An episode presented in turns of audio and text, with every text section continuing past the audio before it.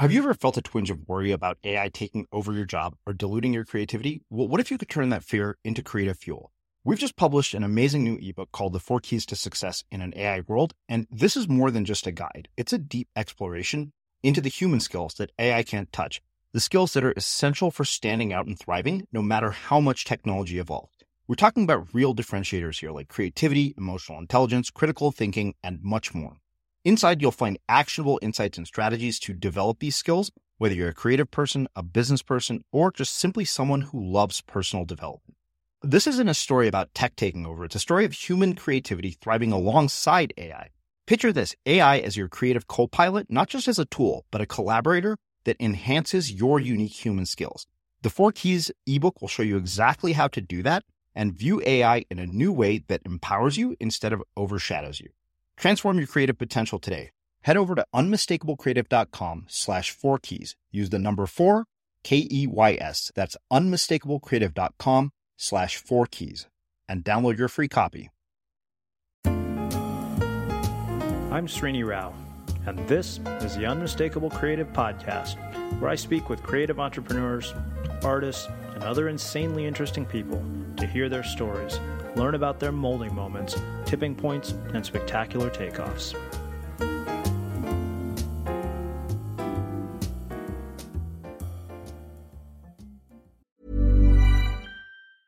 Running a business is hard, but your email marketing doesn't have to be.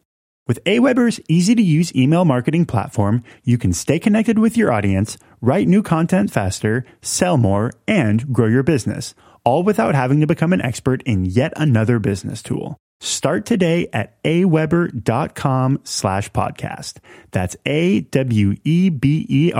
dot com slash podcast. Aweber, simpler email marketing. Normally being a little extra can be a bit much, but when it comes to healthcare, it pays to be extra and United Healthcare makes it easy with Health Protector Guard fixed indemnity insurance plans. Underwritten by Golden Rule Insurance Company, they supplement your primary plan, helping you manage out of pocket costs without the usual requirements and restrictions like deductibles and enrollment periods. So when it comes to covering your medical bills, you can feel good about being a little extra. Visit uh1.com to find the Health Protector Guard plan for you. Introducing Wondersuite from Bluehost.com. Website creation is hard. But now with Bluehost, you can answer a few simple questions about your business and get a unique WordPress website or store right away. From there, you can customize your design, colors, and content. And Bluehost automatically helps you get found in search engines like Google and Bing. From step-by-step guidance to suggested plugins, Bluehost makes WordPress wonderful for everyone. Go to bluehost.com/wondersuite. Hey, Dave. Yeah, Randy. Since we founded Bombas, we've always said our socks, underwear, and t-shirts are super soft. Any new ideas? Maybe sublimely soft. Or disgustingly cozy. Wait, what? I got it. Bombas. Absurdly comfortable essentials for yourself and for those facing homelessness. Because one purchased equals one donated. Wow, did we just write an ad? Yes. Bombas. Big comfort for everyone. Go to bombas.com slash ACAST and use code ACAST for 20% off your first purchase. Let's talk about aging. It's inevitable, right? But what if I told you there's a new way to age led by Solgar Cellular Nutrition? They believe, and I do too, that you can transform the way you age cell by cell with the power of cellular nutrition. As we age, our cellular function declines. Your regular multivitamins and minerals might not be enough to combat these age related declines, and that's where Solgar Cellular Nutrition comes in. It's formulated with targeted cellular nutrients that work with your body's natural processes deep inside your cells to help you fight cellular decline and promote cell health across three benefit areas. It supports cell energy, repair, and vitality, muscle strength, and even glutathione production to help protect cells. So let's own our healthy aging narrative. Visit cellularnutrition.solgar.com to learn more. Again, that's cellularnutrition.solgar.com to learn more. Solgar Cellular Nutrition we go cell deep. These statements have not been evaluated by the Food and Drug Administration. This product is not intended to diagnose, treat, cure, or prevent any disease. Amy, welcome to the Unmistakable Creative. Thanks for taking the time to join us. Thanks for having me on, Srini. It's exciting. Yeah, well, it's more like a welcome back because uh, you know we had you here back when we were called Blogcast FM, but mm-hmm. uh, and, you know we've got a lot of new listeners. Things have changed quite a bit since you were last here, and uh, you know for for people listening, tell us uh, a bit about the journey before the journey and and everything that has led you to doing uh, the work that you're doing in the world today. Sure. So I hope you guys are sitting down with a warm beverage um, because this is kind of a long story. So um, I run a site called Strong Inside Out, which is a fitness site that basically helps unleash people's strong through fitness and positive action. So what I do is I help people really find their deeper why and use fitness as a way to overcome any kind of struggle. And the reason I do that is because fitness personally helped me overcome my struggle. So, um, back in uh, you know my my teens, I was diagnosed with clinical depression and obsessive compulsive disorder, and that's not. Um, it's it's not something that's really triggered by anything per se. It's just kind of a chemical imbalance in my brain. Um, and when you're a teenager, your hormones just go kind of crazy and make both of those things much worse. So they were kind of feeding each other. But since the to- topic around depression and anxiety disorders is so taboo. Um, I wouldn't talk about it. I, I really didn't want to talk about it. I grew up kind of the shy kid. At this point, I was just kind of like, the the rebel kid because I had all this pain inside and I thought just nobody understood me. So I'd lash out a lot. Um, I'd you know make a scene in class and that kind of stuff. And and not a lot of the teachers really wanted to dive in and see what the deeper cause of that was. It was more like a she's a troubled kid. We can't wait to get her out of class kind of thing. Um, a couple of teachers did you know pull me aside and ask me what's going on what's wrong why is this happening? Um, but that was very rare. So I kept not talking about it because the more I lashed out, the more, you know, I was ostracized for mm-hmm. it. Um, and so I just didn't want other people to have another reason to say, oh, she's just a crazy girl. So I never talked about it. Um, and it got worse. It got worse. It got worse. It fed into other things that went wrong. And then, um, in my early 20s, I just had had enough. Like I was into self medicating with drugs and alcohol. I was with the wrong kinds of friends. Um, I was in a job that I hated. Um, and I just, I didn't feel like I had any control over my life. So I actually tried to end it. And my roommate um, stopped me and she begged me to get help um, she had me call the suicide prevention lifeline, which did save my life. And um, they asked me, you know, if you don't feel better in the morning, go to the hospital, go to the emergency room. Um, so I went to the emergency room the next morning and they actually hospitalized me against my will because once you say that you are want to hurt yourself they immediately have to um, put you in the care of somebody who can help you and i've never been so angry in my entire life as being put in that hospital against my will. And um, being put there, your choices are stripped from you. I know I told you guys about this last time when I was on Blogcast FM, but you don't have a choice. You take a medication, you don't know what it is at a certain time. You eat at a certain time. You go to sleep at a certain time. You wake up at a certain time. You have no choices in a place like that. Um, so, being in a situation like that, I realized well, the kind of choices I had in my real life that I wasn't taking advantage of. Even if there was no hope for me, even if there was no way for me to overcome this life sentence of clinical depression and this anxiety disorder, I had to at least try. I had the choice to at least try and do something about it. So when I got out of there, I really just dedicated myself to to getting better and it was a roller coaster, you know, because it's not like you just decide and it happens. It was a few years and it wasn't until I actually found fitness as my outlet that all the work that I was doing with my therapist started to really stick. It made everything a lot stickier. So I found that when I really pushed myself to get stronger in the gym. I was getting stronger outside of the gym too. I was becoming more resilient. I was becoming more confident. And I was um, taking bigger risks and having more faith in myself the more that I really uh, got determined in the gym. So that's how I became a personal trainer and corrective exercise specialist. That's how I um, developed Strong Inside Out. And that's my story. So, you know, as you've heard me say a thousand times, a lot of stuff here, and I want to go back to the very beginning of this. Uh, you know, one of the things you said was that it's sort of a taboo subject to talk about, uh, and it's something that we we tend to bury. I think for Yeah. for many people, even as adults. I think it's one of those things that actually gets infested in us, and uh, we just you know bury it and bury it and bury it until something causes it to come to the surface. And I, I guess the, the question for me is is one how you deal with this this taboo nature of it, and and uh, you know if people are going through something similar but are afraid to to talk about it. Uh, I think um, the very first step is, is realizing that everyone struggles. Every single person, every single one of us goes through our own version of struggle. You know, mine was clinical depression. Somebody else's is, you know, uh, struggling with not feeling like they're good enough or not feeling like they're uh, they're worthy of something. Um, but it's it's all about really facing that um, the becoming aware of what that is in you and also just not you know giving too much uh, i'm trying to say this without swearing um, not giving an ish about what other people um, think as far as that goes. I mean, uh, there there's always judgment. Somebody's always going to think something negatively about you, but what you think about yourself is what really matters.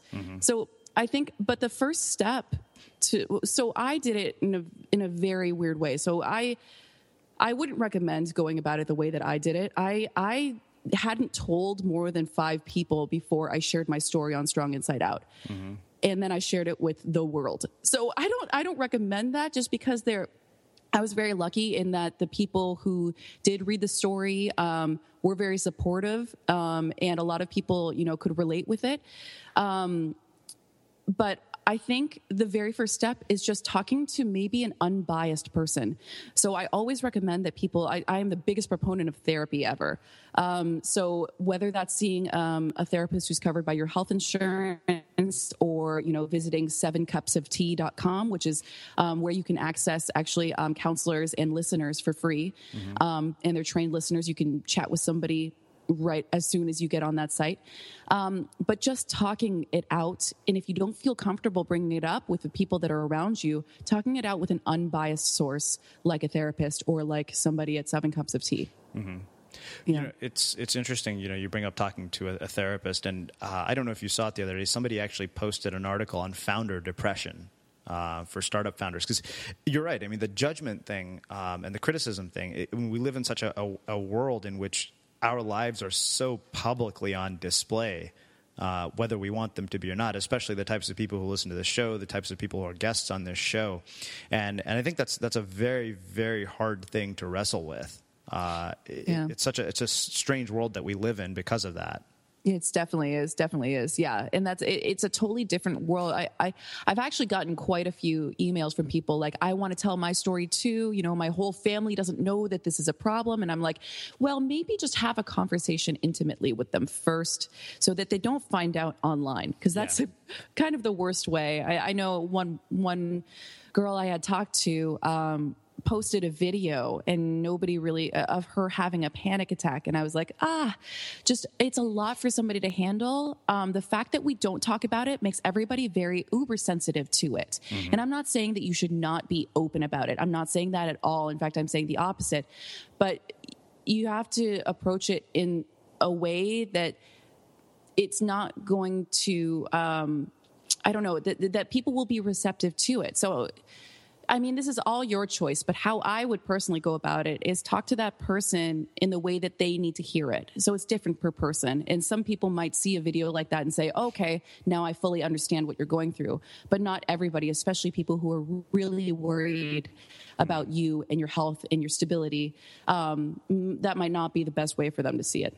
Yeah, yeah, no doubt. I mean, I think it's uh, it, it's it's interesting because we have to be selective about it. I, the key, in, in my mind, I think what it is is you don't want to do irre- irreversible damage to your reputation. As as crazy as that sounds, because it seems counterintuitive to the idea of who gives a shit what anybody thinks. That's a, that's a really interesting point too, Srini. And I think Danielle Laporte uh, talked about that one time because she is very open about what she goes through, but she makes it very clear that she's open about what she goes through after she goes through it. She Yeah. doesn't talk about it while she's going through it, um, and I think that's really important too. Um, I mean, it depends on you know what you're going through. Like I talk about when I'm going through overwhelm or something like that. But if I'm in a really dark stage of depression, I won't talk about it until I'm out of it. because it doesn't. Uh, it's not as helpful, and you don't have that kind of almost enlightenment about what it is that helped you get through it until you're out of it. Yeah, that's true. I mean, it's it's. You, I don't think you have uh, clarity yeah, to, clarity to is a good word. To, to really be able to process it. I mean, you know, I love what Meg Worden said. You know, she's like, you know, you don't want to treat your audience as your therapist or, you know, like, and that's, that's a, that's yeah. a bit of a dangerous line to cross. Uh, it, it's weird, right? Because I think there's something to be said for vulnerability, but then it's you know eh, eh, sometimes you have to cross the line to know where it's at. But I think that, like you said, you know, it's it's way more useful to talk about it after you've gone through it than it is while you're going through it because while you're going through it i think you don't have clarity you're not objective i mean you're mm-hmm. you're speaking from a place that is is actually quite dangerous Exactly. And that's that's the thing is it is dangerous, especially for a lot of us that are in this field of helping other people and that have these public personas. Um, if we throw out the wrong kind of information out there while we're in it, it could give somebody the wrong idea and prompt somebody to take the, you know, dangerous action. Mm-hmm. Um, so yeah, it's definitely. I think it's better if we go through it first. Um, but I know there's different uh, mind mind frames around that. Yeah. Well, so speaking of going through it, let, let's let's get a bit more in depth into the part of going through it for you. I mean, you know, you're in high school. I mean, talk to me about this phase of, of self medication, of alcohol, drugs, uh, and kind of you know, I mean, what led you there? What came from it? Uh, and and what it was like during that time. I mean, were you just numbing the pain that you were in? Uh, talk to me in a, a, bit more depth about all of that. Well, I think um, the, the main you know drive behind it was that you know I I didn't really think that people were truly happy. Mm-hmm. I thought that happy people were faking it. Um, at that time, I didn't really. I thought that they were just either faking it or too stupid to realize all the pain there was in the world. Um, and so I thought, well, if they can fake it, I don't know why I'm having such a hard time. Um, maybe I can just take, you know, some E and feel better at least for a night. Mm-hmm. So that's that was actually primarily what I did in high school was uh, ecstasy, and then I I drank. Um, but uh, that's that's pretty much all I did in high school. But when I got out, I didn't really do anything. I, I drank a lot when I was in college and stuff. But when I got out and into the real world, I guess you could say, and um, I, I, wanted to be an actress at this time um, for all the wrong reasons. You know, I felt like you know nobody saw me throughout my whole life, so I feel like I really wanted to be seen. So what better way than to become a famous actress, right? So uh, and also it was safe to emote mm-hmm. as an actress. So where I couldn't emote in my real life, I could on stage. Um, so I loved it, but um, getting out into that world, into LA. I moved to New York when I was 17. I moved to LA when I was 19, and it was um, it was just a lot at once. It was a really quick growing up that I did, and um, uh, it was I, I just couldn't.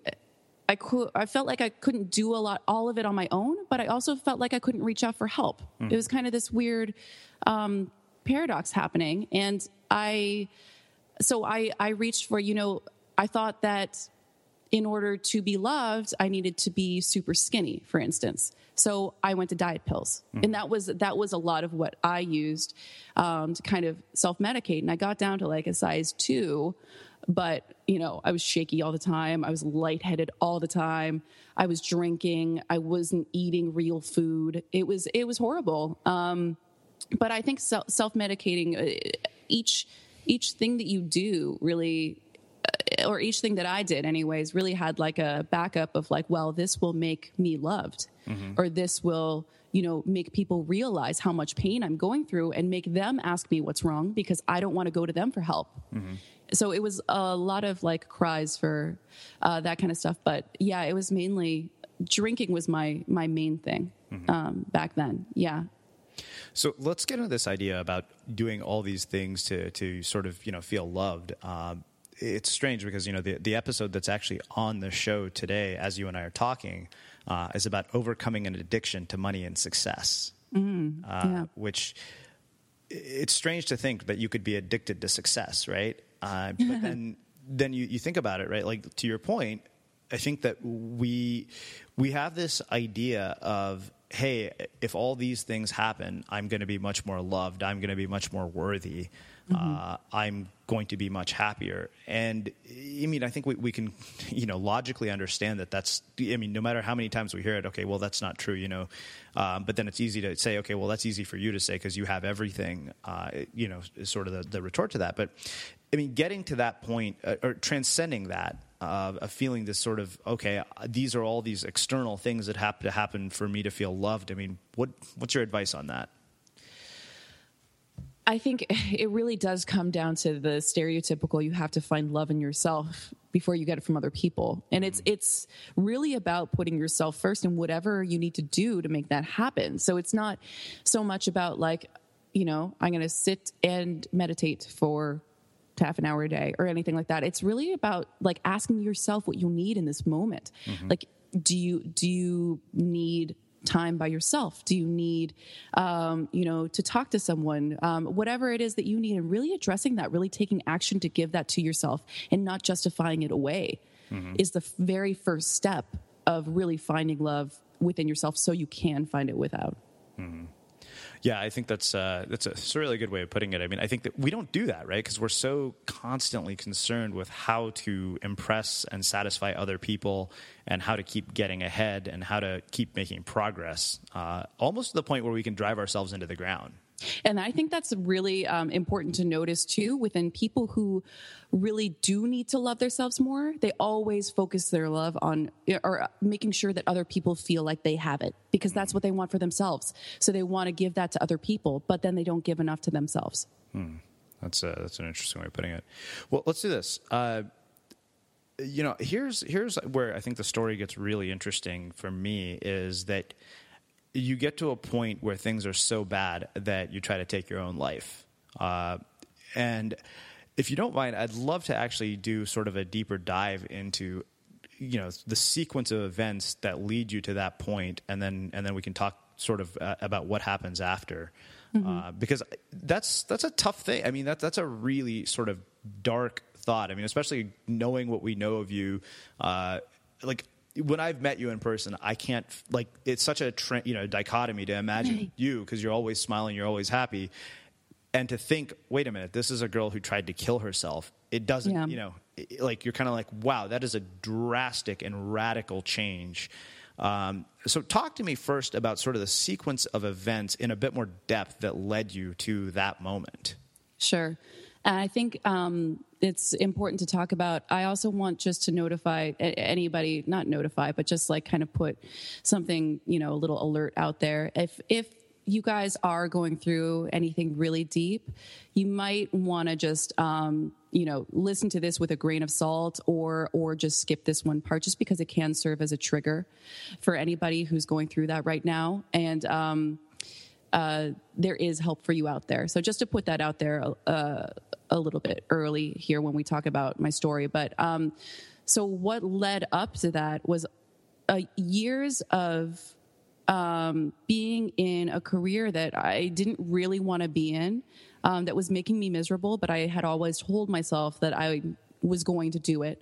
So I was going to do it, even if it made me miserable all the time. Mm-hmm. It was being in the wrong circles with the wrong people who were doing, you know, things that were not healthy at all.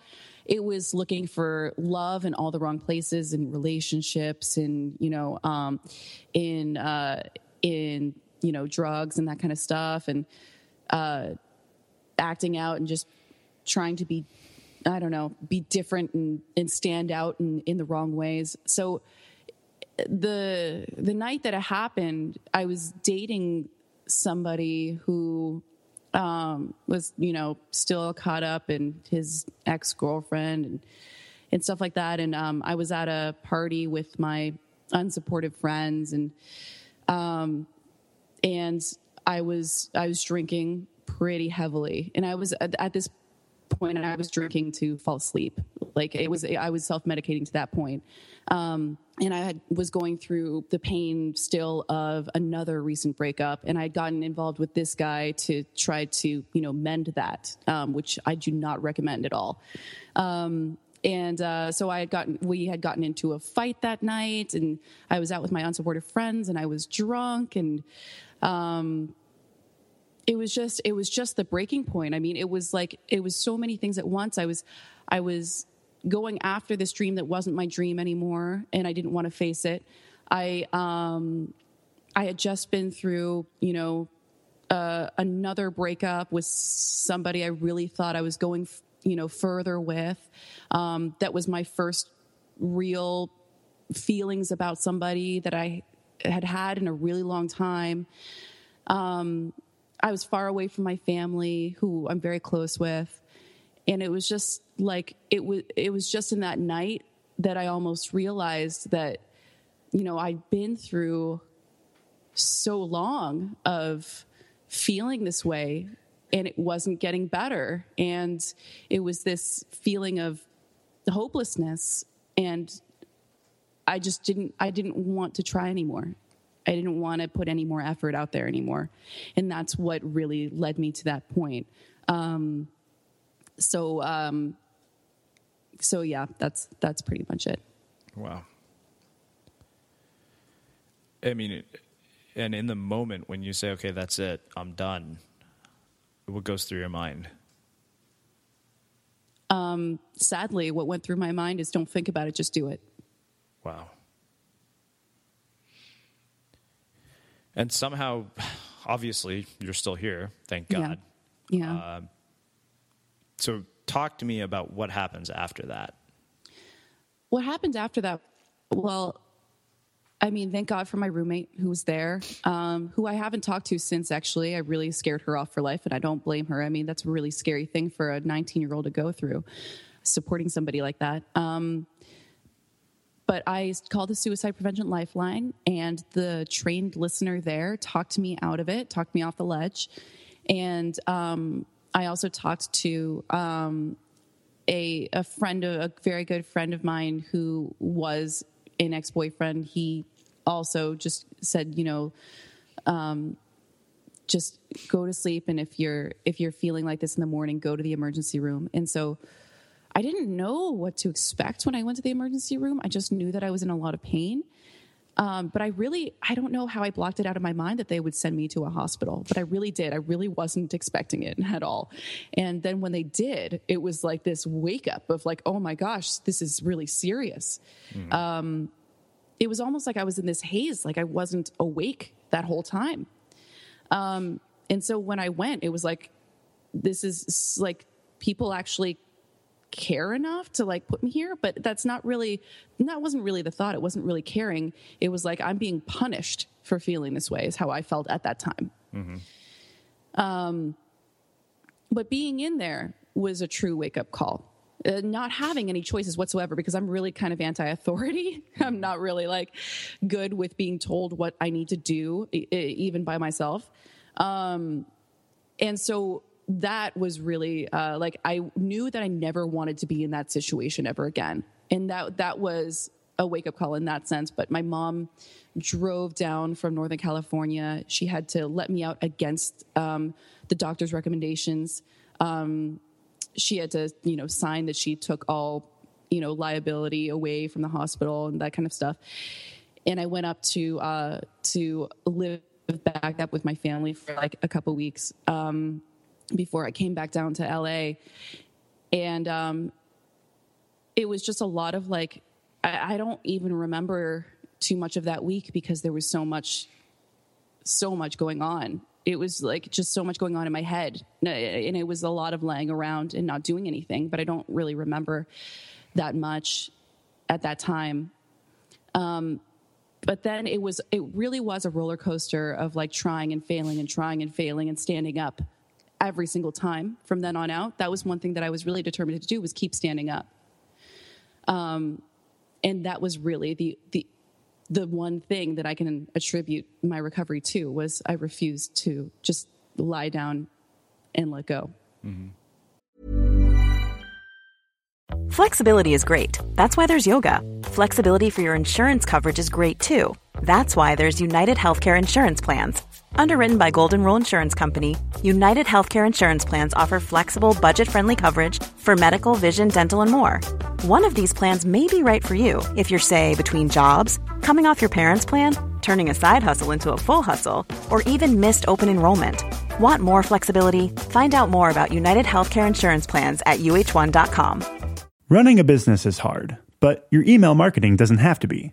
With Aweber's easy to use email marketing platform, you can stay connected with your audience, write new content faster, sell more, and grow your business, all without having to become an expert in yet another business tool. Start today at aweber.com slash podcast. That's A-W-E-B-E-R dot com slash podcast. Aweber, simpler email marketing. Want flexibility? Take yoga. Want flexibility with your health insurance? Check out United Healthcare Insurance Plans. Underwritten by Golden Rule Insurance Company, they offer flexible, budget friendly medical, dental, and vision coverage that may be right for you. More at uhone.com. Introducing Wondersuite from Bluehost.com. Website creation is hard, but now with Bluehost, you can answer a few simple questions about your business and get a unique WordPress website or store right away. From there, you can customize your design, colors, and content. And Bluehost automatically helps you get found in search engines like Google and Bing. From step-by-step guidance to suggested plugins, Bluehost makes WordPress wonderful for everyone.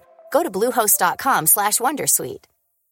Hey, Dave. Yeah, Randy. Since we founded Bombas, we've always said our socks, underwear, and t-shirts are super soft. Any new ideas? Maybe sublimely soft. Or disgustingly cozy? Wait, what? I got it. Bombas. Absurdly comfortable essentials for yourself And for those facing homelessness. because one purchased equals one donated. Wow, did we just write an ad?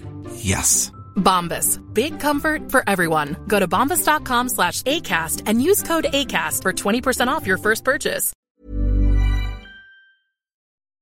Let's talk about aging. It's inevitable, right? But what if I told you there's a new way to age led by Solgar Cellular Nutrition? They believe, and I do too, that you can transform the way you age cell by cell with the power of cellular nutrition. As we age, our cellular function declines. Your regular multivitamins and minerals might not be enough to combat these age related declines, and that's where Solgar Cellular Nutrition comes in. It's formulated with targeted cellular nutrients that work with your body's natural processes deep inside your cells to help you fight cellular decline and promote cell health across three benefit areas. It supports cell energy, repair, and vitality, muscle strength, and even glutathione production to help protect cells. So let's own our healthy aging narrative. Visit cellularnutrition.solgar.com to learn more. Again, that's cellularnutrition.solgar.com to learn more. Solgar Cellular Nutrition. We go cell deep. These statements have not been evaluated by the Food and Drug Administration. This product is not intended to diagnose, treat, cure, or prevent any disease. So uh, let's talk about this idea of, of trying and, and failing and trying and failing in the roller coaster. Uh, because I, you know, I think maybe everybody feels like that at some point in their lives, um, and maybe not to the extreme uh, degree that you have. I mean, all of us face challenges and issues and problems uh, in numerous areas of our lives, and I think that that in in, in many ways is, is sort of a, a, critical part of the hero's journey of almost anybody on this show. I mean, there's people who, who have ended up in prison because of their choices uh, that have been guests on this show. So there, there are two things that come from this for me. I mean, it seems like this was really sort of the catalyst for just massive changes in your life, uh, something that sort of shakes you to the core. Uh, Yeah, rock bottom often is for people. yeah, yeah. And so this is a question I've asked a lot of people, um, just because it seems that it, it's almost like in order for a massive change to happen, you know, a massive explosion has to happen. Uh, and I'm wondering, you know, if you don't get shaken to the core, is there a way to bring about these sort of drastic changes in your life? Uh, and I mean, there's obviously some people who get shaken to the core and never bounce back. Uh, so t- the two questions really are one, is this kind of a thing necessary? And then two, let's talk about the roller coaster because you know that up and down can drive you to madness. Yeah, it can. Yeah. Um, well, funny you asked this because I wrote a book about it. um, it's about how hitting rock bottom is, is that catalyst for most people, and it takes a lot of people that to to change their lives around to fully pull a 180. Mm-hmm. But I don't think that that's necessary. No, I don't think that people need to get to that point. It comes down to that simple switch in your brain that says, I'm going to fully commit or I'm not. So it's it comes down to like what is this truly worth to me and the realization that each action you take leads you to that result. So it's it's more about really rooting yourself in that deeper why, what you really want out of your life, and then putting that intention into every action that you take. Um, so it, it's interesting that you you say it, it, takes this big explosion, but you can actually almost create that explosion within your own self. You you don't have to wait for the the world to give it to you. In fact, I don't recommend it. It's not fun. Like it's not it's not a great thing to go after in your life. Um, but yes, I do believe that struggle is important, and I I actually this is kind of the theme of my new tour that I'm doing is that struggle is something that we shy away from, but I'm here to argue that it's something that we truly should embrace. It's something that that is the key to making us stronger. We can't be strong without going through the struggle 1st mm-hmm. You know, so um, so yeah, I think that getting to that point without that big explosion just takes you sitting down with yourself and really facing what you're not dealing with. Mm-hmm. So let's talk about this uh, this idea of the intention and the deeper why, and then you know we'll, also talk about the struggle piece because I think this, the struggle is is absolutely one of those things that definitely in, in my life I've found that that is always as awful as it is in the moment. Somehow it, it leads to a lot of other things that are good after it's over. That's true. Yeah. But l- let's talk about you know this idea of intention and the deeper why and, and taking action towards that um, you know, one small action at a time. Because here's one of the things that I see with change or attempts to change is that, you know, you get this person who wakes up one day, and I'm sure as a fitness person, you've seen this. It's like, you know what, I'm going to go out and I'm going to lose 100 pounds and I'm going to do it all in this week. You know? Yeah. Like, yeah. people just go crazy. And as a result, they, they set themselves up for failure. Uh, yeah so two things. One is figuring out the sort of intention and deeper why and, and how you help people find it. Uh, and then we'll start talking specifically about using fitness to to deal with some of the challenges that uh, we face. Yeah. Yeah. I think um, the the finding the deeper why is do you want to cover that first or what do you what, yeah, what order do you want to go do, in? let's start with the finding the deeper why and the intention. Okay finding your deeper why and your intention is kind of an an art if you've never done it before. It's um, because a lot of us, you know, have those surface goals. So that guy that wants to go out and lose 100 pounds this week, he's like, you know, I'm tired of being made fun of for my weight, or I'm tired of not being able to, you know, um, run a mile. I want to go lose 100 pounds. What I always do with my clients, my virtual clients, um, is say why.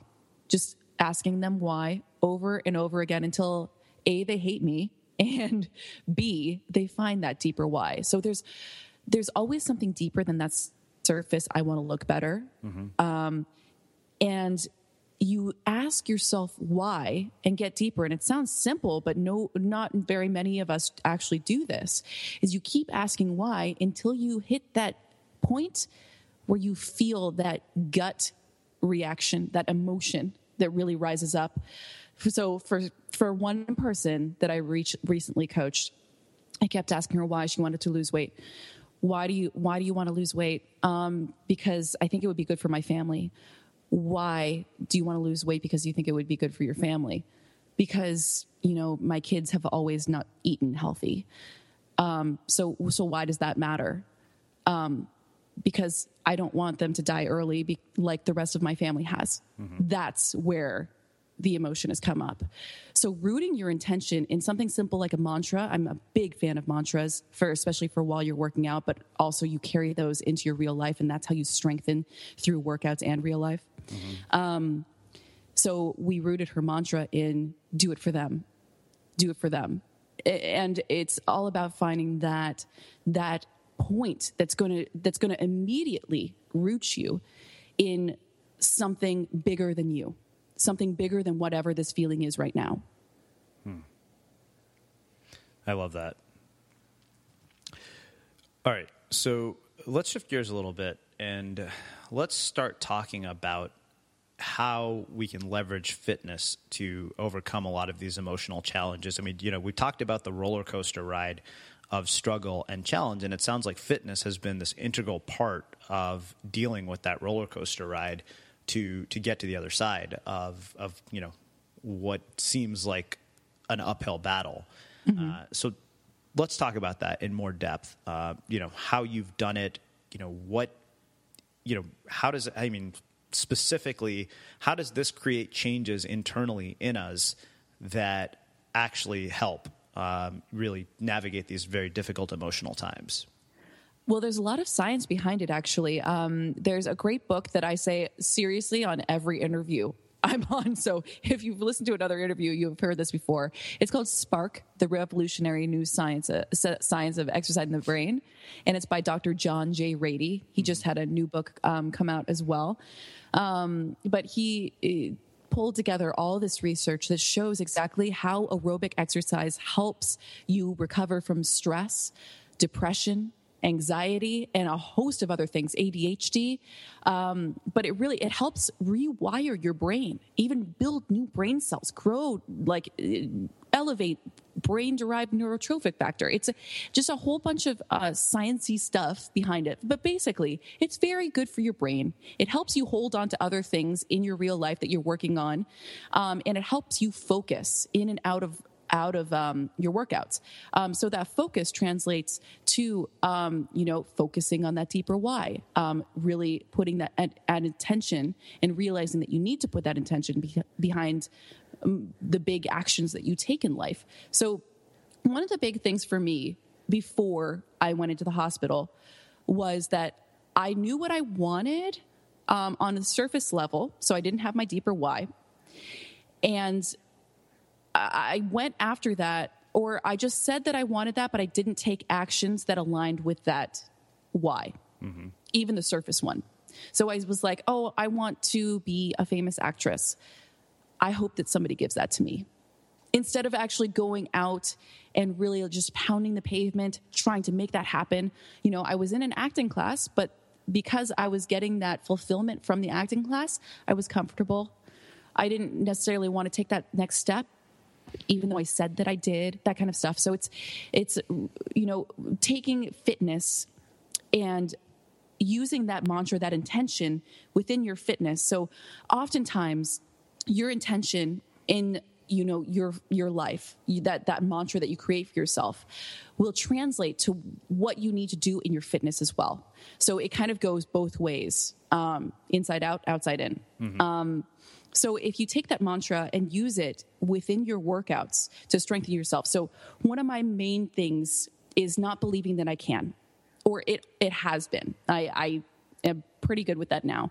Mm-hmm. Um, so one of my mantras that roots me in my self worth and what I can do is um, yes, I can. It's very simple. It's very simple, but it means a lot to me personally, mm-hmm. and it roots myself in my deeper why. So while I'm going through my workout, I consistently challenge myself um, more than my last one. So I'm always pushing myself to where I feel like I want to give up. And that's when the mantra kicks in yes, I can. Yes, I can. Yes, I can. Throughout the whole thing. And I just repeat that to myself in my head um, with very loud music. That helps. Mm-hmm. Um, and then when I go out into my life, knowing that I could push myself physically um, past what I believed that I could do before, I know that mentally it's not really as hard as the physical part if you just keep believing that you really can and putting yourself into that situation. Um, whatever intention you had in your workout translates into outside the gym mm-hmm. too, if that makes sense. Tell me if you need me to clarify any of that. I'm happy to. Uh, yeah, let's go. Let's go a bit more in depth. Uh, I, I, think that's you know it's it's you know it's funny because I've seen fitness uh, for me. I mean, it, it's always been surfing. When when I look at mm-hmm. how it translated into other habits in my life, uh, it just it completely transformed everything. Yeah. And when I'm not surfing regularly, I know there's there's always this sense that something is off. I mean, what I found is definitely no question. Like when I'm exercising regularly, even if it's not surfing, like if I'm hitting the gym and just running on a treadmill or whatever for 45 minutes an hour, I always feel better. Like as awful as I might feel, somehow it changes something in my brain. Yep. Uh, yep. And I'm not sure, you know. And it sounds like chemically, that's what happens. And you know, it, it's interesting because uh, it, it you you it's I guess it's one of those things that really does just start to basically infect every other area of your life in a good way. Mm-hmm. Yep. It's uh, it elevates so many of those good hormones and chemicals and gets everything working together in sync. So it's it is very good for everything. yeah, I mean, it, it sounds like it. Uh, so, so one thing around this, uh, I don't imagine that you start exercising and suddenly there are no more, you know, valleys. No. It's not just all uphill from there. So I'm curious, you know, even when, when we're going through this and we're really using fitness to transform our lives and, and things are clearly changing and we hit these valleys, uh, I mean, do you still hit valleys of depression and, and how do we deal with that, uh, you know, w- when we're going through it? Yeah and this is um this is something that i'm really glad you brought up too because a lot of people will look at my story and be like oh she she just cured herself she's just magically out of depression she never feels that way anymore and that is not the case at all. Um, with clinical depression, it, it is a chemical imbalance in your brain. And while it has gotten better because of the amount that I move my body and because of the positive mindset reframing that I've done through cognitive behavioral therapy, it's a lot better but it still happens. I st- it still kicks in um, either with triggers or without. Sometimes it just happens because of you know hormonal fluctuations or whatever. Mm-hmm. Um, and I do, I do sink into it um, sometimes, but I know that I have my tool belt available to me now. So I know exactly what I need to do, which is A, get out and do something, even if it's just 30 minutes of walking, even if I'm crying the whole time, which has happened. Mm-hmm. Um, two, talk to somebody. Just talk to anyone. Um, I have my support systems. Uh, so don't talk to anyone. I take that back. Talk to anyone who is in that support system that you know will actually listen to you without trying to fix it. Mm-hmm. Um, because sometimes you just need somebody to listen and um, emotionally just feel that. Um, and then, um, sorry, I just, I think somebody is at my door. I think we're good. Um, and then also uh, just you know keep that in mind. Keep it in mind what you really are doing this for. Like um, just know I, I just told a friend recently you always tell yourself that this is not how it's always going to be this this too shall pass. Mm-hmm. and um, i use that in a in a non-religious way. But I, I, say that a lot to myself actually because one of my kickboxing teachers back in the day when i was going through this the really dark times used that as a mantra through our kickboxing kickboxing class. This too shall pass. This too shall pass. And um, he was one of the first people i came up to and actually told that i was going through a really tough time. And he just he like grabbed me with his big giant muscle arms just said like this too shall pass with tears in his eyes. Big giant muscle guy. It was pretty amazing. Hmm.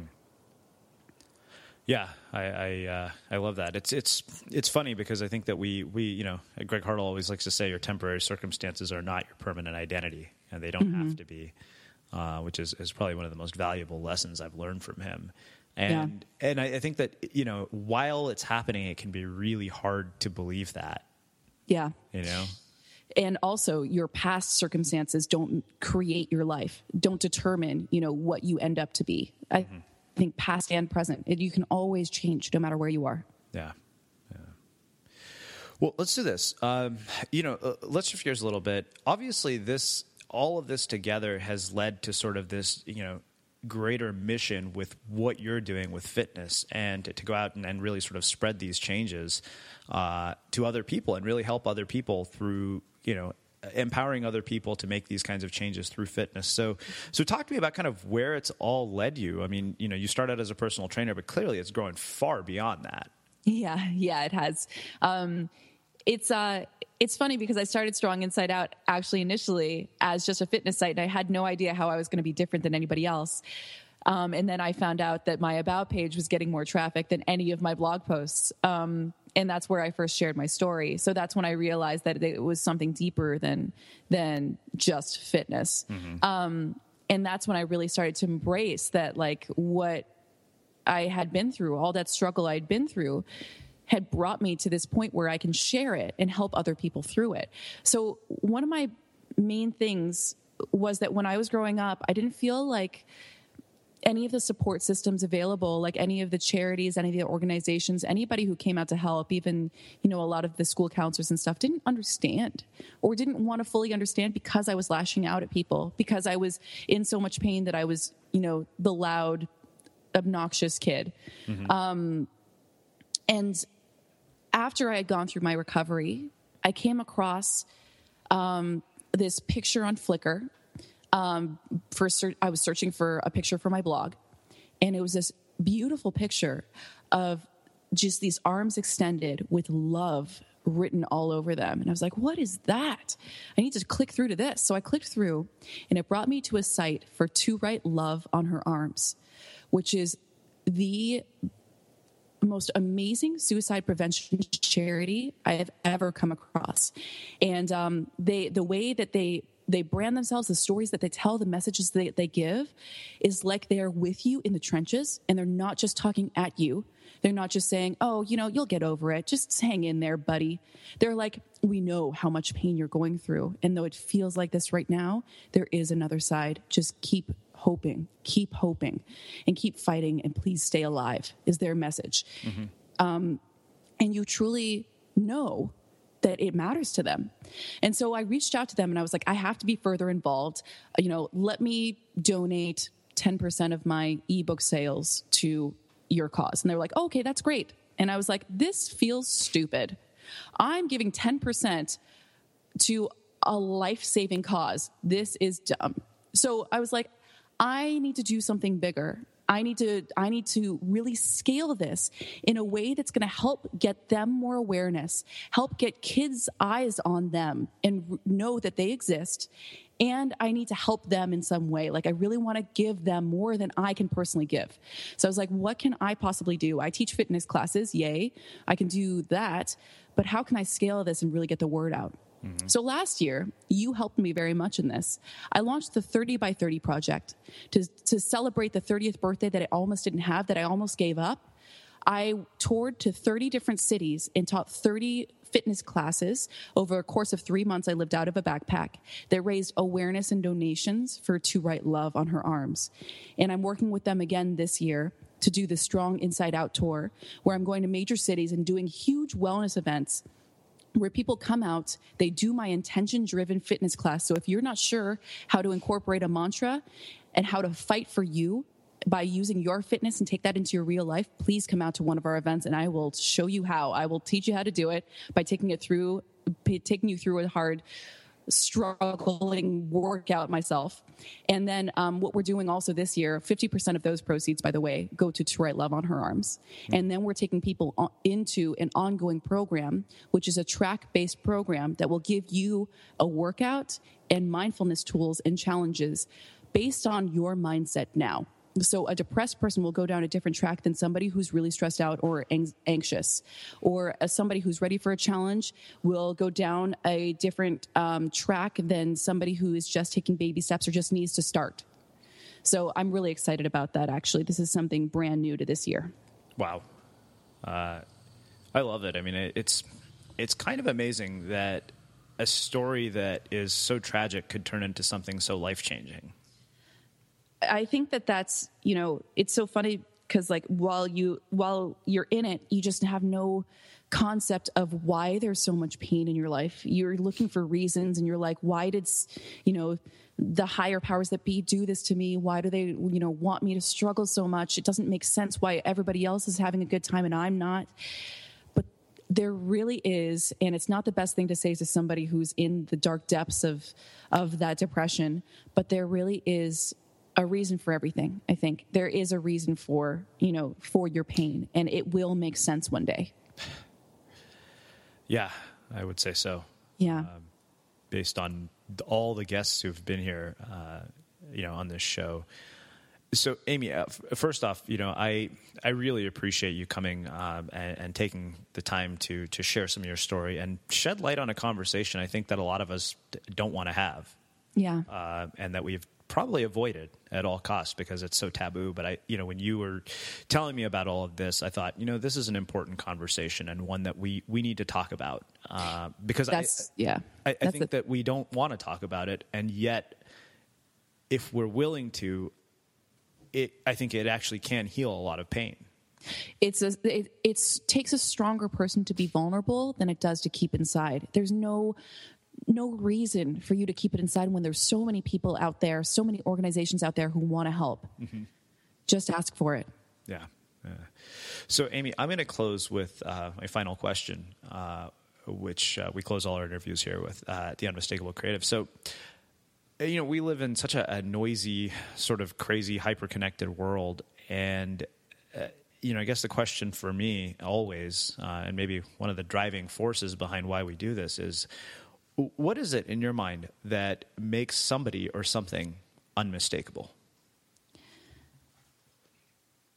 I think when somebody really gets into alignment and with that deeper why that we just talked about for, you know, for a long time, actually, um, that person just starts beaming. You know, you can tell, you can see that that radiance, that um, that just light coming from the inside of them.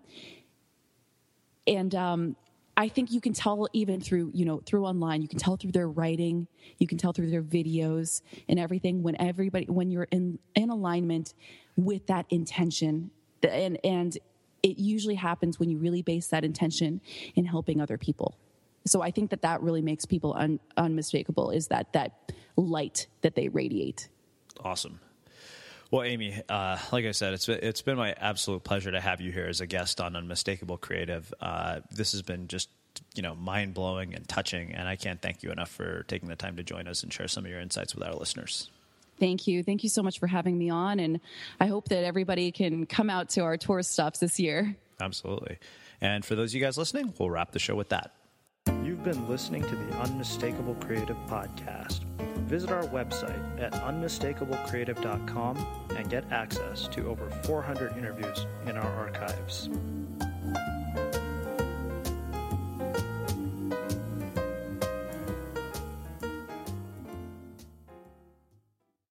Have you ever felt a twinge of worry about AI taking over your job or diluting your creativity? Well, what if you could turn that fear into creative fuel? We've just published an amazing new ebook called The Four Keys to Success in an AI World. And this is more than just a guide, it's a deep exploration into the human skills that AI can't touch, the skills that are essential for standing out and thriving, no matter how much technology evolves. We're talking about real differentiators here like creativity, emotional intelligence, critical thinking, and much more. Inside, you'll find actionable insights and strategies to develop these skills, whether you're a creative person, a business person, or just simply someone who loves personal development. This isn't a story about tech taking over. It's a story of human creativity thriving alongside AI. Picture this AI as your creative co pilot, not just as a tool, but a collaborator that enhances your unique human skills. The Four Keys ebook will show you exactly how to do that and view AI in a new way that empowers you instead of overshadows you. Transform your creative potential today. Head over to unmistakablecreative.com slash four keys. Use the number four, K E Y S. That's unmistakablecreative.com slash four keys and download your free copy.